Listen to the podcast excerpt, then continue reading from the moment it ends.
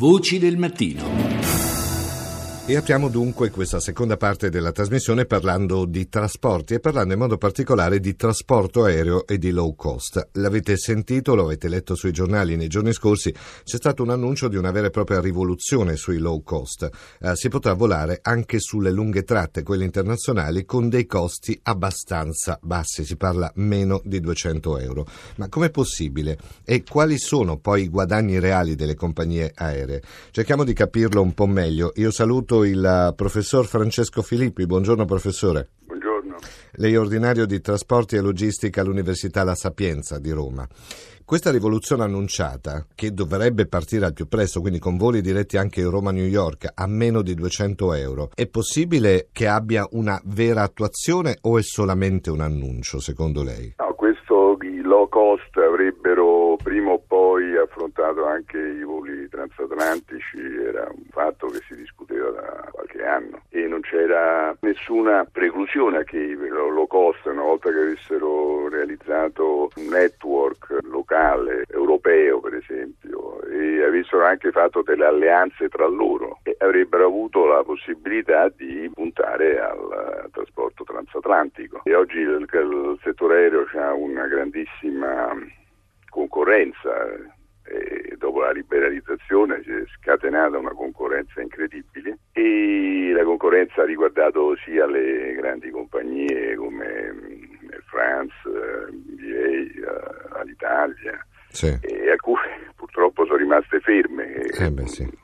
e altre invece sono andate avanti. Per esempio, non so, la, la, nel caso di Itro e lì c'è un network enorme per cui British Airways eh, gode dell'afflusso di questi passeggeri e, e da lì parte con i suoi voli transatlantici. Però professore, quello che credo la gente comune si chiede, chi non ha poi dire, una uh, mappatura o comunque una cognizione di quelli che sono anche i costi e i guadagni delle compagnie aeree, Com'è possibile allora che ci siano compagnie aeree che comunque costano molto come biglietti aerei e, e, non fanno introiti e poi esistono le compagnie che attuano dei percorsi e dei costi eh, bassi e riescono ad avere degli utili, come il caso di eh, Ryanair che ha avuto un incremento di 1,3 miliardi di ricavi. Insomma. Il problema è semplice, gioca su due fatti. Il primo fatto è i costi fissi. Lo staff diciamo che non vola è ridotto ai minimi termini. Oggi con l'automazione, con l'informatica è tutta una serie di operazioni che prima richiedevano moltissime persone, adesso vengono fatte con i computer. Quindi già c'è un abbattimento del personale che opera uh, su, su, quello che è l'imbarco. Diciamo. Il personale a terra è ridotto al minimo. Dall'altra parte anche il personale che vola è ridotto al minimo, però si gioca molto sull'utilizzo dell'aereo, delle fermate ridotte al minimo, quindi è un aereo che viene utilizzato al massimo, questo è il sì. primo punto importante. Sì, sì, il secondo punto è lo factor, mm. eh, quanto io riesco a caricare questo aereo. È chiaro che abbassare i prezzi e hanno avuto un enorme eh, guadagno di mercato. Ecco, altra domanda che forse uno può chiedersi sì. o comunque si può porre qualche dubbio. In uh, voli così lunghi, facciamo l'ipotesi, la tratta Roma-New York sono più o meno sì. otto ore di volo. Questi aerei sono sicuri? Ah sì, sì, quello non c'è. Questo cioè c'è un controllo accurato, almeno di quella che è la parte gioca, tecnica in sostanza. Nessuno mm. può. Però certo sull'aereo uno non ha i, eh, nessun tipo di comfort, nel senso no, si no, porta anche... Detto. No?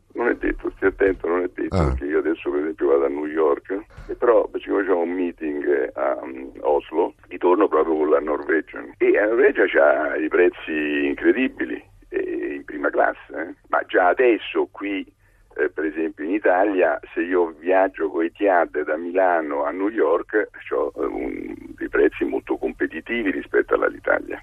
Quindi si può parlare, professore, di vera rivoluzione a questo punto in quelli che sono i trasporti aerei, sui costi dei trasporti aerei? La rivoluzione è cominciata da anni e il fatto che non ce ne eravamo accorti. i nostri non se ne sono accorti, si vede, sono rimasti lì con con le mani in mano e la situazione è cominciata con la liberalizzazione. Chi è più bravo compete e vince sul mercato.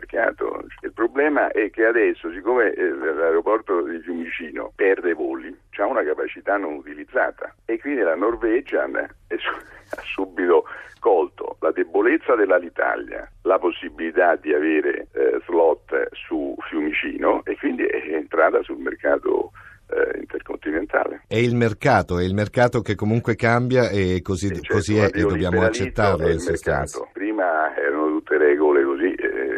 inventate dal governo, adesso è il mercato che governa tutto. Bisogna muoversi velocemente, purtroppo eh, la nostra compagnia è estremamente lenta, io non so se si riuscirà a salvare.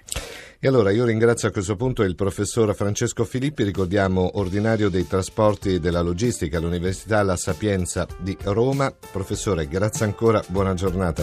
Arrivederci.